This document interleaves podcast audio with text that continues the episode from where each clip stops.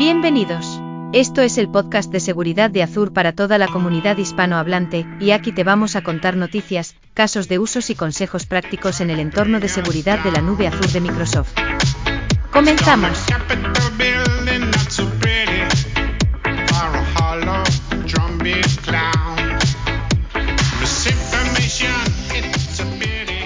Buenos días, buenas tardes a todos. Muchas gracias por acudir al, tercer episodio del podcast de seguridad de Azure. Muchas gracias. Estamos encantados de teneros a todos vosotros un mes más. Tengo conmigo el gusto de saludar a Javier, Marcelo y Gladys, que son nuestros habituales podcasters, si podemos llamarlo de esa forma, que están conmigo un mes más para contarnos novedades y proyectos que están haciendo. ¿Qué tal, chicos? ¿Cómo estáis? Muy bien, David. ¿Alguno ya pensando en las vacaciones o todavía nos quedan nos quedan los últimos días, semanas para, siempre, siempre pensando en vacaciones, ¿no? Hay que estar siempre pensando en vacaciones, trabajar, eh, dejarlo lo más lejos posible.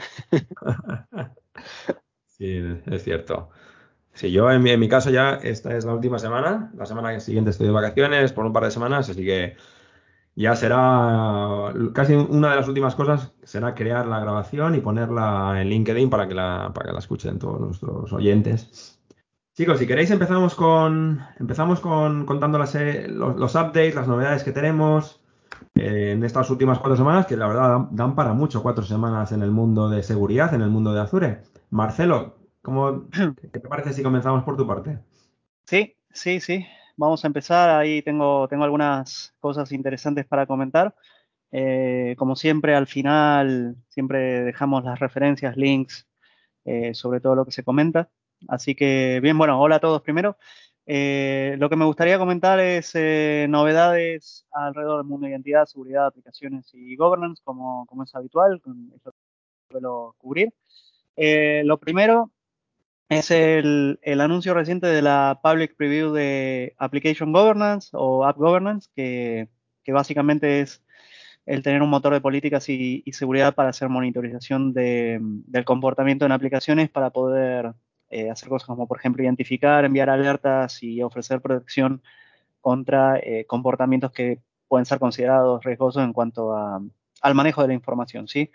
Eh, bueno, no solo información, también eh, usuarios y aplicaciones.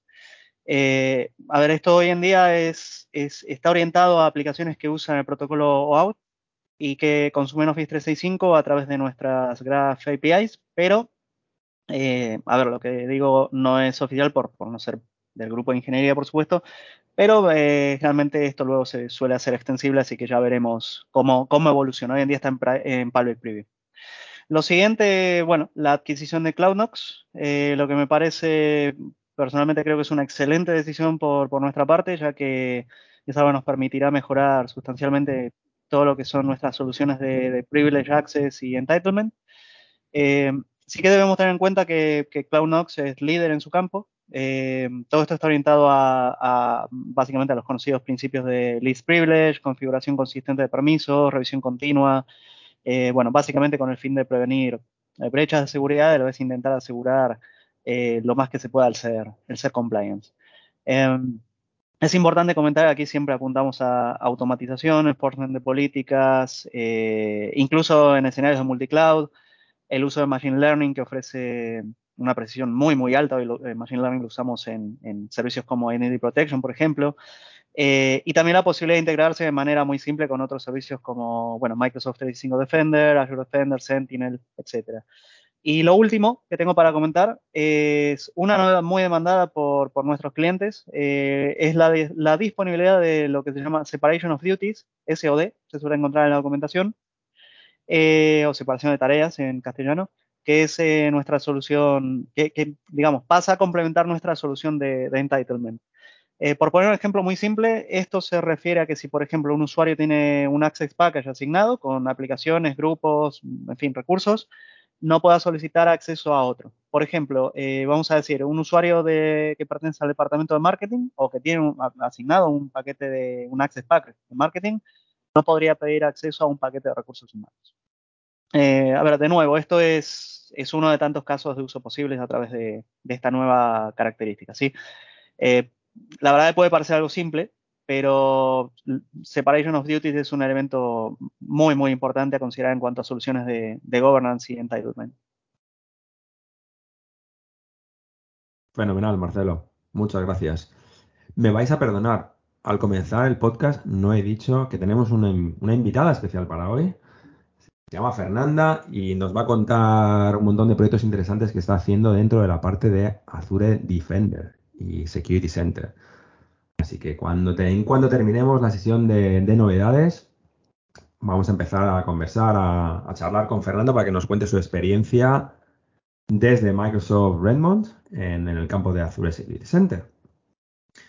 Seguimos con el tema de las novedades. Javier, ¿qué nos cuentas por tu parte en el mundo de, Sentinel? ¿Qué tal? Hola a todos. Pues bueno, tengo que eh, contaros cuatro novedades eh, en concreto. La primera es un anuncio que hemos hecho hace poco, que es la posibilidad de utilizar Azure Data Explorer en la capacidad de, hunting de, Sentinel. Como sabéis, en el hunting de Sentinel tú puedes, eh, digamos, tener una serie de, queries en las que, digamos, que miras determinados comportamientos sospechosos que pueden significar un ataque en tu, infraestructura. Eh, normalmente estas hunting queries, estas eh, queries especiales, solo se pueden hacer en datos que están en Sentinel, ¿no? Pues a partir de ahora también podemos tener capacidad, la posibilidad de tener esos datos en Azure Data Explorer. Azure Data Explorer es otra plataforma diferente a Sentinel que te permite almacenar los datos también eh, de una manera más barata. Eh, por supuesto, no tienes toda la inteligencia de seguridad que tiene, que tiene Sentinel, pero te permite utilizar el mismo lenguaje, que es eh, KQL, Custom Query Language, para, para ver los datos que tienes en, ese, en esa plataforma. Esa es la primera actualización. La segunda es que nuestra, eh, nuestra feature de watchlists eh, está, ahora en, en disponibilidad general. Eh, watchlist básicamente sirve para tener nuestras, nuestras whitelists, nuestras blacklisting, también para hacer enriquecimiento de nuestros incidentes de una manera mucho más fácil que no referenciando ficheros externos desde Sentinel. Em, además, con, esta, con este anuncio de disponibilidad general de, de Watchlist, también eh, lo que hacemos es que hemos añadido una nueva posibilidad para editar los diferentes elementos de una, lista, de una watchlist, de manera interactiva desde el portal. Es decir, tú antiguamente tenías que eh, borrar la lista, crear una lista desde cero, con nuevos elementos, etc. Ahora se puede hacer esa, esa edición de la lista automáticamente desde el portal. Tercera, tercer anuncio que quería hacer, eh, nuevos esquemas normalizados. Hablé en el último mes de un último esquema que habíamos lanzado, que era el de eventos DNS. Eh, ahora hemos lanzado, la semana pasada, creo, hace dos semanas, lanzamos eh, tres nuevos esquemas, uno para eventos de autenticación, otro para procesos, eventos, de, eventos de procesos y otro para eventos de registro de Windows. ¿vale? ¿Por qué es importante todo este tema de la normalización? Primero, porque vamos a poder ser capaces de hacer detecciones eh, que estén, eh, que sean visibles en diferentes orígenes de datos. Es decir, yo tengo un evento de autenticación y tengo una regla que es capaz de ver ese comportamiento maligno en cualquier origen de datos que esté basado en autenticación. Es decir, puede ser Okta, puede ser AWS, puede ser Azure, etcétera, etcétera. ¿De acuerdo? Con lo que es muy, muy importante. Igual con las, eh, podemos tener eh, detecciones, podemos tener eh, reglas que sean agnósticas en cuestión de, por ejemplo, de eventos de procesos, ya sea, ya venga la información de Defender for Endpoint, de Windows Events, de Sysmon o del futuro, por ejemplo, Sysmon para Linux, que también estará disponible en breve. Em, luego, ¿qué más? La última cosa que quería contaros era una nueva eh, tabla que hemos anunciado dentro de Sentinel que se llama Identity Info.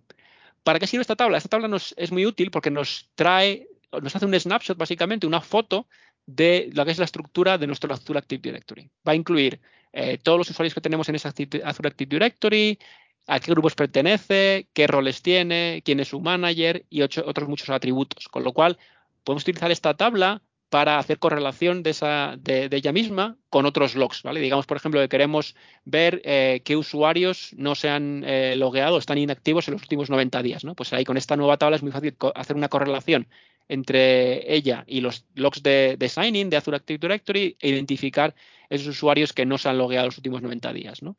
Em, con lo cual, bueno, esas serían las últimas eh, cuatro updates que tengo sobre, sobre Sentinel. Fenomenal, Javier.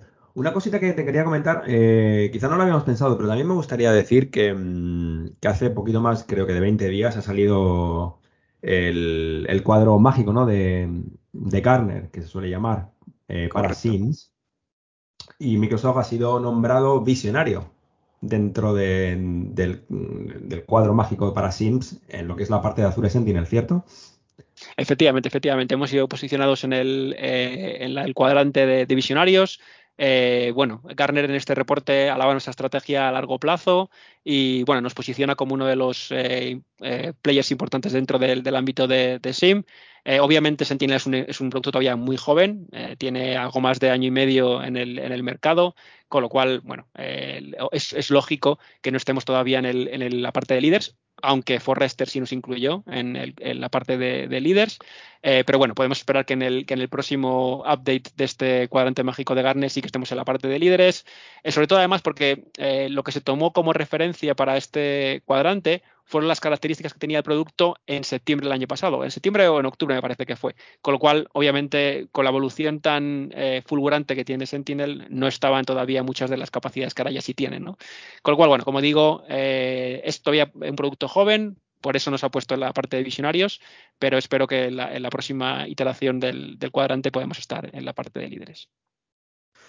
Sí, de hecho, la verdad que teniendo en cuenta la, el poquito ciclo de vida que tiene como producto en General Available es bastante eh, relevante el estar ya como visionario y, y, veremos lo que cómo van, porque esto en unas semanas ya vemos por la, la, la, cantidad de updates que estamos teniendo en Sentinel, cuatro semanas dan para mucho y, y la verdad que ha sido un, un hito bastante, bastante importante para, para Microsoft.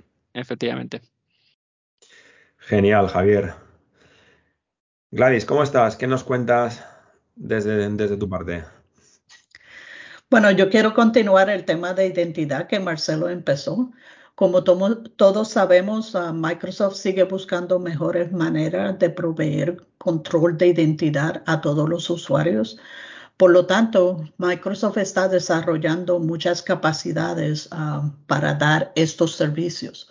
Uno de estos servicios es Active Directory Verifiable Credentials o credenciales que son verificables, los cuales se encuentran en versión preliminar pública. Si no han oído hablar de estos credenciales verificables, es una forma de administrar la identidad descentralizada. Por ejemplo, cuando usted inicia una sesión por primera vez, ustedes uh, proveen una cuenta de usuario y una contraseña o algún otro método de iniciar esta sesión. Entonces el servicio lo envía a un sitio para que escanee un código QR con la cámara de su teléfono con el fin de habilitar la credencial verificable en la aplicación de autenticador. Esto es realmente genial porque esto es, expanden los factores que utilizan para la autenticación. Algo que sabe, en este caso la cuenta y su contraseña, algo que tiene, en este caso el credencial verificable. Si usa acceso condicional o conditional access, puede expandir para usar un factor que verifique de dónde se inicia la sesión. Y si habilita las protecciones de Windows, puede usar la biometría a través de Windows Hello e incluso uh, una contraseña de imagen, la cual provee el factor de algo que hace. En fin, cinco uh, factores que pueden ser utilizados para ver es, este usuario o verificarlos. Esto también enseña cómo estamos empezando a ver a la identidad más allá de la plataforma. En Microsoft estamos anclando los uh, credenciales verificables con un identificador descentralizado llamado DID-ION, uh, que apunta a una cadena de bloques públicos.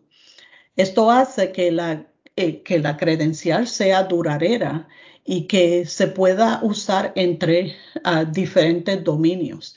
Esto quiere decir que si Microsoft alguna vez fallara en negocio, la credencial seguiría siendo activa y esto estará disponible uh, para el, control del usuario. Esto también significa que múltiples sistemas autónomos pueden utilizarlo. La otra cosa que quería mencionar es que eh, ya que estamos hablando de identidad, es que todos deberían ir a aka.ms barra obigua Sensitive Operation Report y ejecutar la evaluación provista. Esta evaluación se creó a principios de este año, pero sigue uh, siendo muy relevante. Uh, una de las formas que atacantes utilizan para ganar persistencia es agregar nuevos credenciales a las aplicaciones y entidades de servicio que existen en, el eh, tenant. Esto permite al atacante autenticarse como la aplicación o entidad de servicio de destino, concediéndole acceso a todos los recursos en donde la aplicación tiene acceso. La evaluación le ayudará a detectar, tales acciones.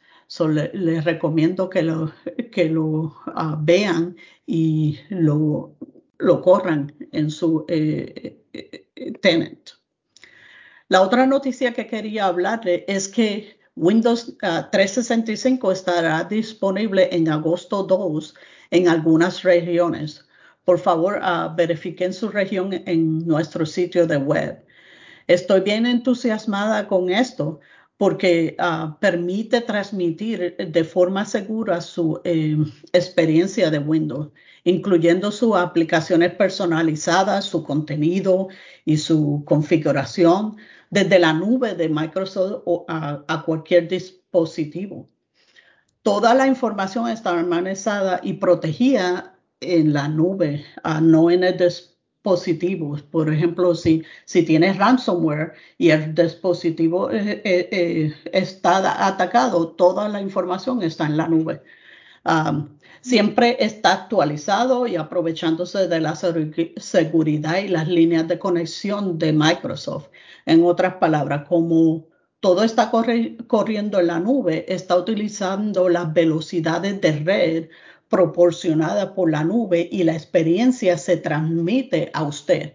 Por lo tanto, no se trata de la velocidad de su red física, sino la, eh, eh, de la red de la nube. Esto le permite colaborar con archivos grandes con mucha facilidad, sin importar dónde se encuentre y en qué dispositivos eh, use. El servicio está compatible con Windows, Mac, iOS, Android y muy pronto uh, Linux. Y si obtiene servicios que Microsoft provee para 5G, Azure Space y otros, uh, esto abre muchas oportunidades para ser más móvil y uh, estar disponible. Muchas gracias, Gladys. Hay que poner un aviso en el calendario para agosto y, tenerlo muy en cuenta cuando salga la, versión de Windows 365, que es súper interesante por el tema del el, acceso remoto, el, trabajo híbrido desde casa. Es un paso gigante para tener un PC que es completamente cloud. Yo estoy tan entusiasmada que ah, ya traté a ver por si acaso si ya la habían puesto, pero no la han puesto. sí, sí, sí. Es una, una de esas fechas que hay que, hay que tener en cuenta. Yo también digo la otra. No sé si a alguien que nos esté escuchando le interesa el tema de, gaming, pero también, no sé si yo he estado siguiendo mucho el, el, Flight Simulator, que ya va a estar disponible para las consolas Xbox, no solamente también para, para el PC. Ya sé que esto Empezó es un ayer. de seguridad, pero de hecho, sí. Sí, nosotros lo bajamos ayer. Eh, mi hijo está muy contento con eso. Eh, tú también, Gladys, tú también, Gladys. no quería decir nada. Estaba, eh, yo trabajo mucho para todos esos que están oyendo. es una buena forma de hacer un break cuando estamos trabajando entre call y call, ¿no? Una partidita. Muy bien, Gladys. Em, pues antes de dar paso a Fernanda, os voy a comentar simplemente por mi parte una serie de updates en el mundo de, Azure de seguridad. Concretamente, me gustaría hablar de, tres frentes. Primero, dentro del ámbito de la seguridad de red. os quería comentar que Azure Firewall Premium ya está finalmente como General Available. Como sabéis, ya teníamos una solución de Azure Firewall que la hemos llamado Standard hasta ahora. Y con la solución Premium, lo que estamos dando son capacidades avanzadas de detección de amenazas, como por ejemplo el IDPS que le llamamos, ¿no? Intrusion Detection Prevention uh, Service.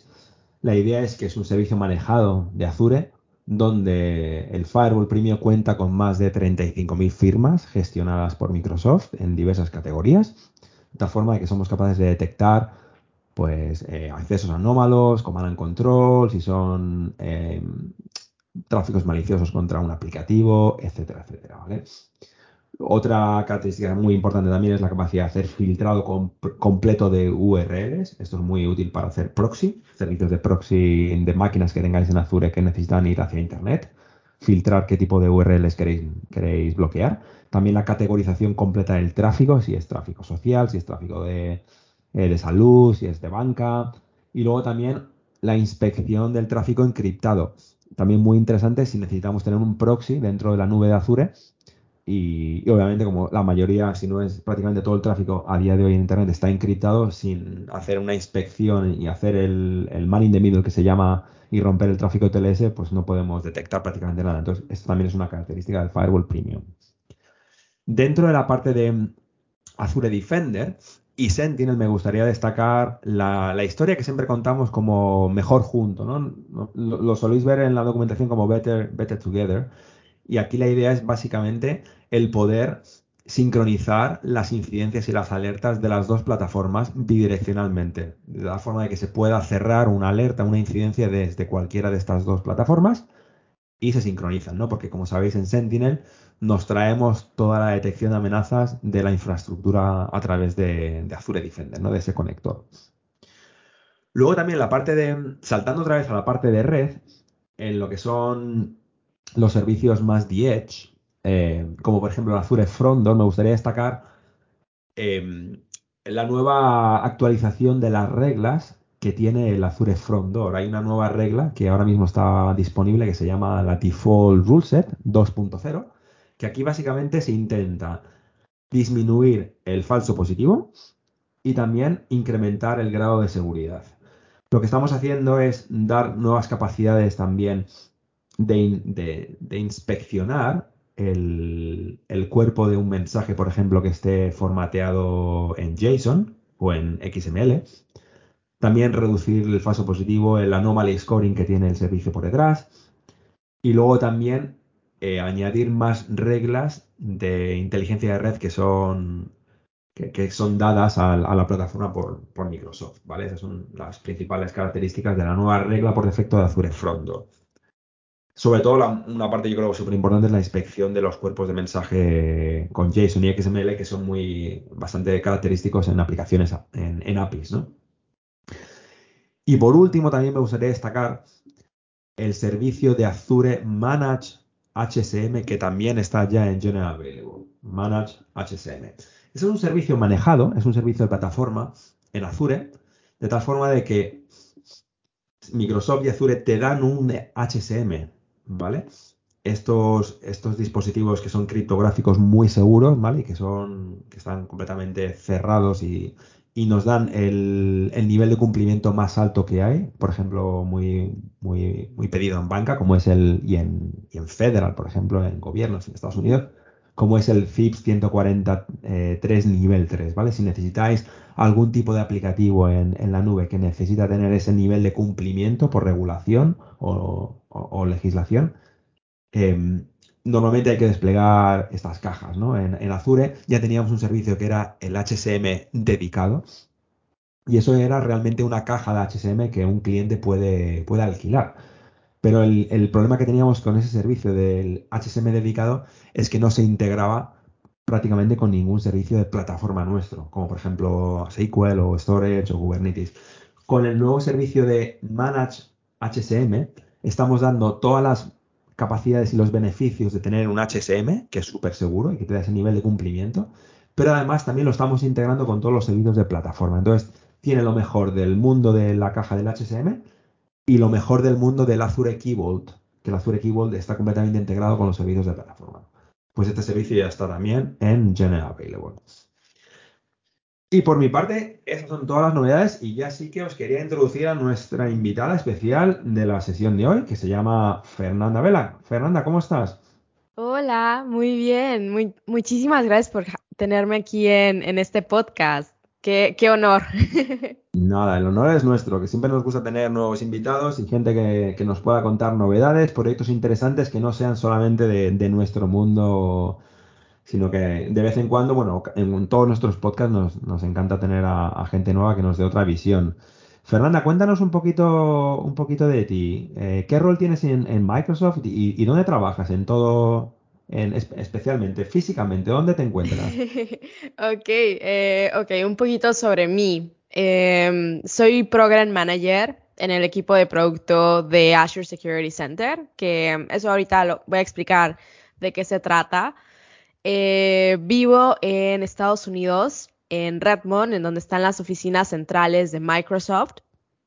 Y lo que hago en mi día, en, di en mi día a día es intentar conectar con, algunos clientes que, tenemos, eh, ver más o menos cómo están utilizando nuestra plataforma, eh, si tienen algunas, algunas recomendaciones eh, y también si, no sé, empiezan a ver algunos problemas que, que, pueden, que pueden surgir, ¿no? Porque todos estos bugs están eh, siempre. Eh, pero lo, que, lo que estamos intentando hacer, al menos en mi equipo, es mejorar la experiencia del usuario en, en esta forma de despliegues eh, a escala y también en despliegues muy pequeños, ya sea habilitando todas las capacidades de Azure Security Center, que serían como todos los las categorías de Azure Defender, eh, y sí, ¿no? Conocer un poco más sobre cómo estos clientes están utilizando nuestra plataforma.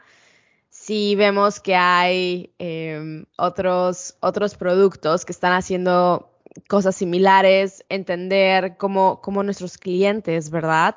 Están llevando a cabo esta combinación o esta compatibilidad entre, entre todos estos productos y si nosotros podemos mejorar de, de cualquier forma nuestro, nuestro Azure Security Center. En sí, eh, hay un poco de lo que hago en mi día en día y pues nada. Oye, Fernanda, pero eh, vives en Estados Unidos, pero tu acento me suena de otra parte. ¿De, de dónde eres? Híjole, sí. sí, soy de Ciudad de México. Eh, crecí ahí, la verdad es que nací en Ensenada, Baja California, que Ensenada oh. es muy famoso por los vinos. Eh, oh. Por ejemplo, hay un lugar que se llama Valle de Guadalupe y pues de ahí soy. Pero he vivido toda mi vida en Ciudad de México. Ahí estudié mi carrera, estudié ahí ingeniería en computación.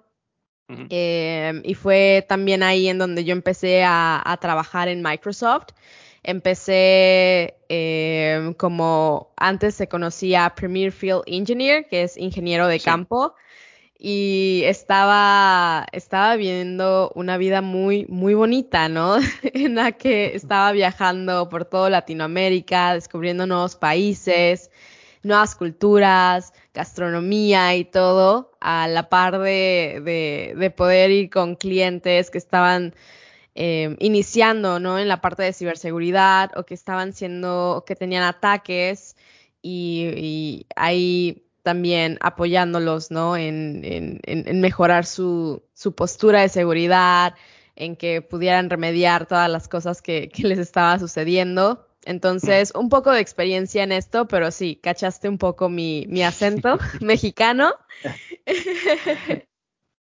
Quizás coincidimos alguna vez, porque mi pasado también es de Premier Field Engineer.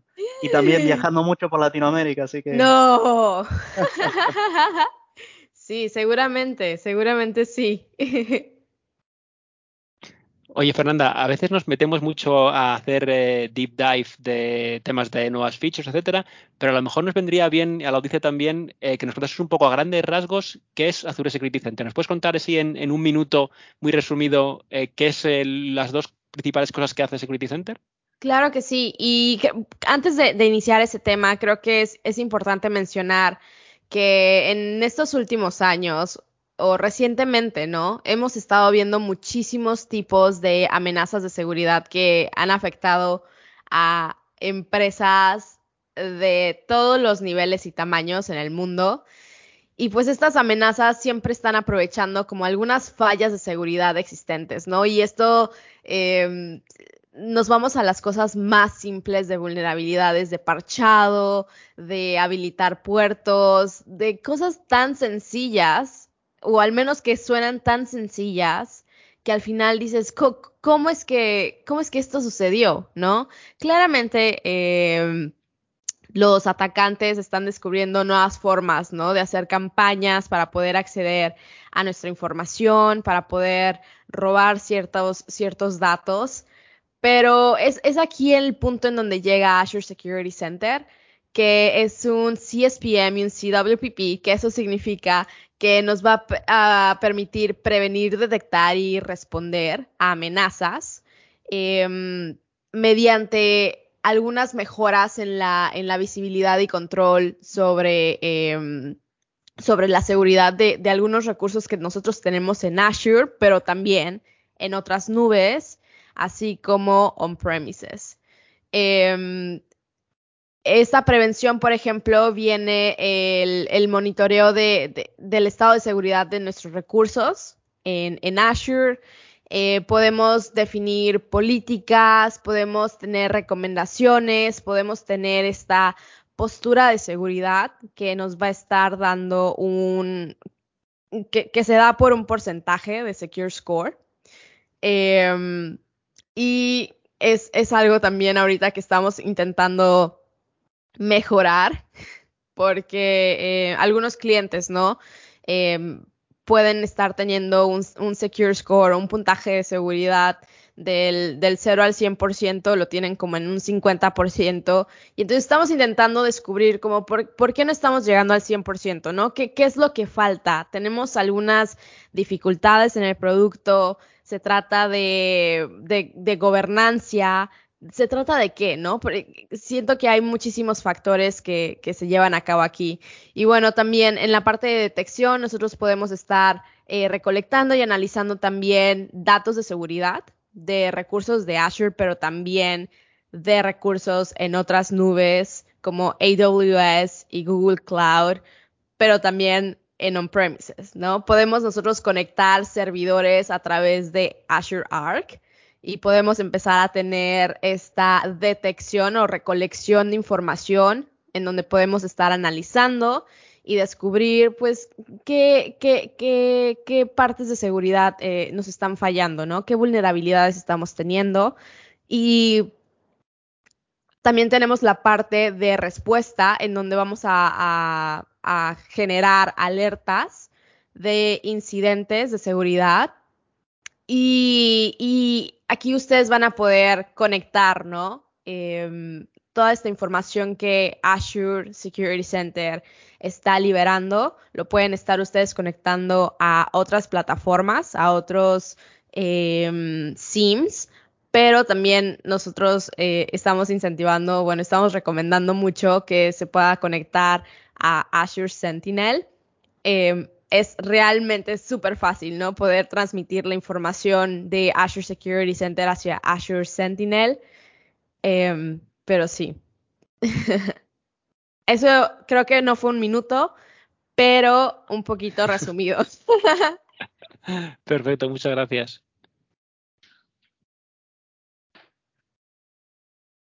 Y Fernanda, dentro de la parte de Security Center, hay una parte más específica que tú trabajes con clientes, es dentro de la parte de, Secure Score, de Recommendations, dentro de la parte de, amenazas. ¿Cómo es tu tipo de, digamos, de enganche con, los proyectos de los clientes? Sí, eh, de hecho soy líder de Secure Score, al menos en mi equipo. Em, lo que estoy intentando hacer es comunicarme con, con distintos clientes que nosotros tenemos clientes clave, ¿no? Que, son clientes que realmente están utilizando nuestra plataforma, eh, nos, nos, aportan esta retroalimentación eh, con muchísima continuidad. Entonces lo que, lo que intento yo hacer es entender cómo están utilizando nuestra postura de seguridad en esta plataforma, em, si están siguiendo todas las recomendaciones que Security Center está aportando sobre sus ambientes, si lo hace a través de, sus ambientes solamente en Azure o a través de sus ambientes híbridos, ¿no? Porque ya habíamos mencionado que Azure Security Center puede ser también para otras nubes y también para recursos que están on-premises. Em, en sí es esto, ¿no? Descubrir cómo nuestros, nuestros clientes están utilizando Secure Score, que sería nuestro puntaje de seguridad, em, y poder mejorarlo, ¿no? En, el día a día. Fernanda, ¿cuáles son las últimas novedades eh, más recientes en Azure Security Center? Pues mira, muchas gracias por preguntar esto. Em, nosotros tenemos un canal en la documentación de, de, Azure Security Center que se llama What's New, en donde podemos ver con cada mes qué es lo que estamos trayendo. Y al menos durante el mes de julio eh, trajimos ciertas cosas, pero de las que yo quiero destacar solamente tres. Y esto se refiere a los estándares eh, que nosotros podemos utilizar en Azure Security Center. Estándares me refiero como al ISO 27001, HIPAA, todo este tipo de, estándares. Pues nosotros ya trajimos una eh, característica así para el público en general, que es para poder exportar la información de regulatory compliance, que esto es de los estándares que nosotros tenemos en, Azure Security Center.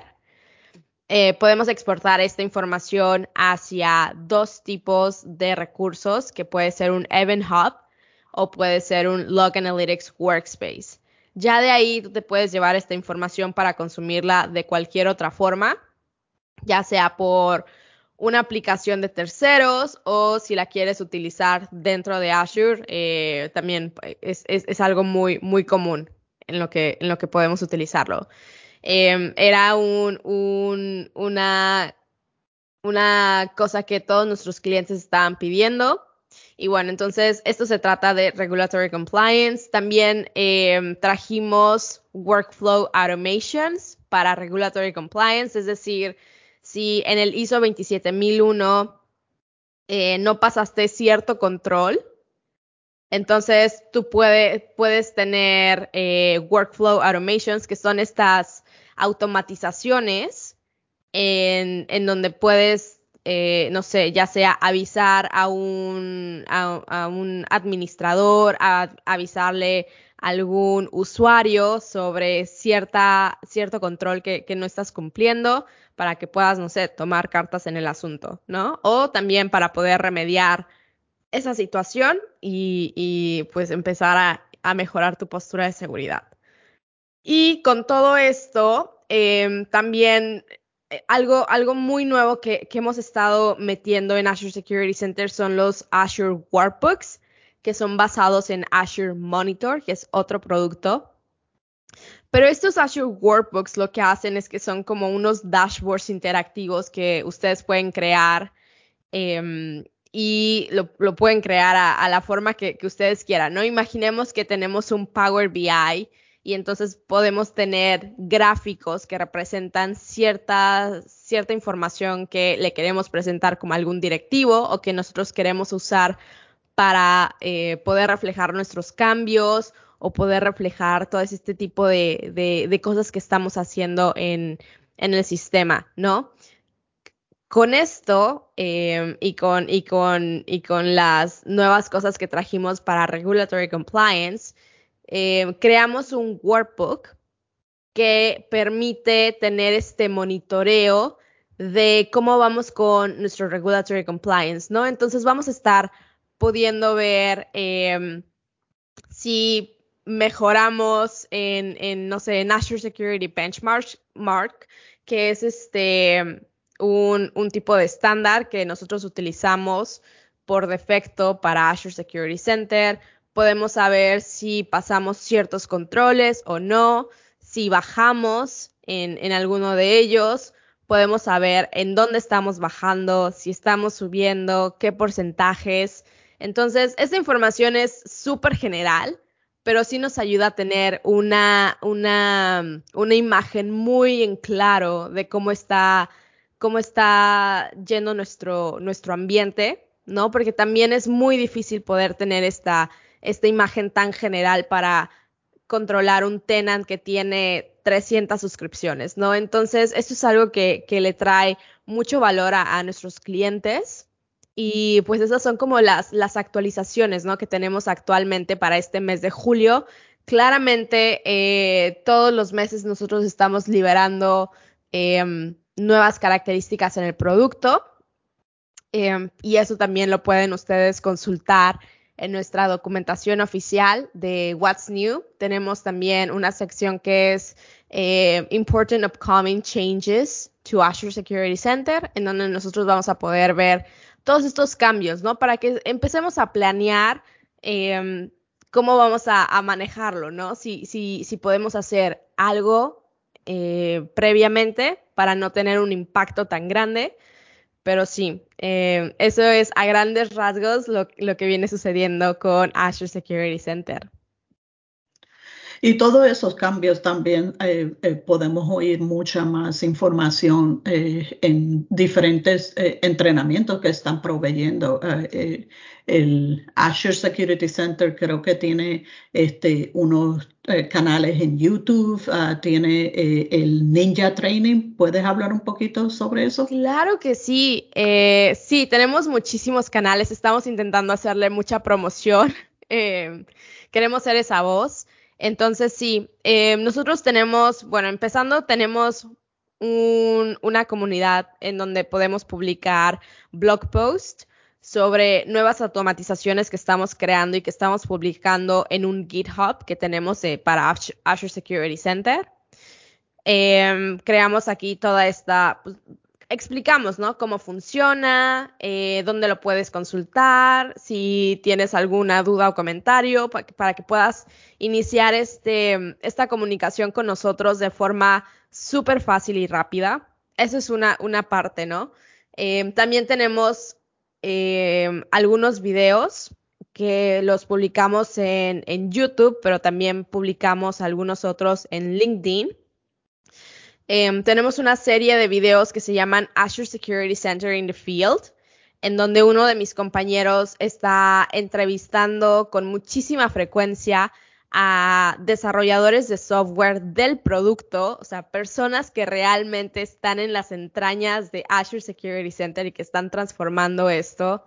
Em, también platica con program managers que están llevando nuevas características en el producto. Entonces es, una forma más, más fácil también de poder entender lo que estamos haciendo, cómo funcionan las cosas que estamos desarrollando.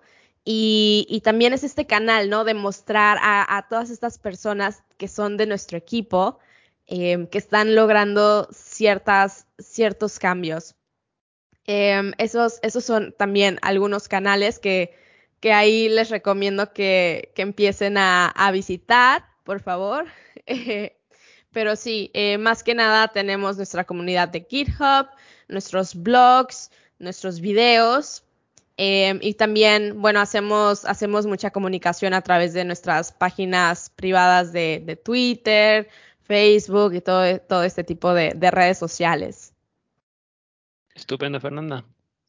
Genial, súper interesante. Lo vamos a poner todo en las notas del, episodio. Muchísimas em, gracias. súper interesante tener tu experiencia. Sí, Marcelo, perdóname. Sí, tengo una, no, no, nada, nada. Tengo una última pregunta. Eh, ¿Qué podrías decirnos sobre experiencias de Security Center en el field? Me imagino que como parte del grupo de producto, eh, bueno, y mismo pasa desde mi rol, el feedback o las experiencias reales en clientes son, son muy importantes, ¿no? Sí. Sí, em, todos los cambios que nosotros estamos llevando en el producto son a base de eh, la retroalimentación que nosotros recibimos de nuestros clientes, al menos en la parte de la interfaz gráfica, de cómo estamos desplegando la información, si eh, nos faltan algunos campos, ¿no? Que son de gran valor para, para nuestros clientes. Eso está muy, muy, muy de cerca con, con, todo lo que, lo que nos comentan nuestros clientes, pero también eh, tenemos esta, esta otra parte, ¿no? En donde eh, hacemos research para poder mejorar nuestras, nuestra analítica y ciertas otras características que, tenemos en el producto.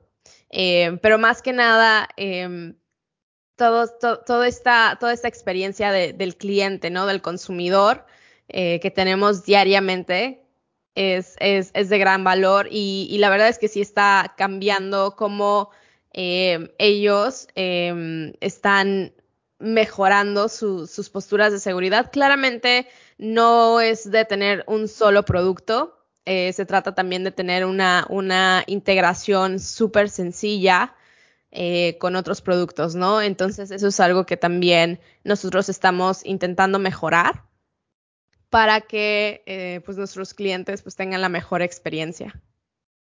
Perfecto, gracias, sí, súper interesante, la verdad. Chicos, ¿alguna cosita más para Fernanda? No, pues si no, no por mi Fernanda, parte. Te... Muchas gracias de nuevo por tu tiempo, súper interesante, encantado de conocerte. Ya te tenemos fichada, como se dice como se dice por aquí, para cuando necesitamos ayuda en cuanto a Secure Score, ya sabemos que es la especialista. Claro, 100%. Genial, esto es lo bueno de tener nuevas conexiones de gente que hable castellano, español y, y, que nos cuentes ahí a toda la audiencia cuáles son las novedades y los proyectos en los que estás trabajando. Claro que sí. Pues, Gracias. Pues chicos, nada más yo creo por este, por este mes. Ahora vamos a entrar en un periodo de vacaciones, así que estaremos con todos vosotros dentro de unas seis semanas, yo creo, más ya para septiembre. En agosto no vamos a tener podcast y os contaremos más novedades en el mundo de la seguridad de Azure. Pues hasta aquí en el podcast número 3. Que tengáis muy buen día a todos. Chicos, muchas gracias por acompañarme. Gracias, a todos. Un saludo. Gracias por escuchar el podcast de seguridad de Azure. Podéis encontrar más información y las notas del episodio en nuestra web en adsecuritypodcast.net es. Si tenéis alguna pregunta, nos podéis encontrar en Twitter en Podcast Azurees. La música de fondo es de techmister.org y licenciada con Creative Commons License.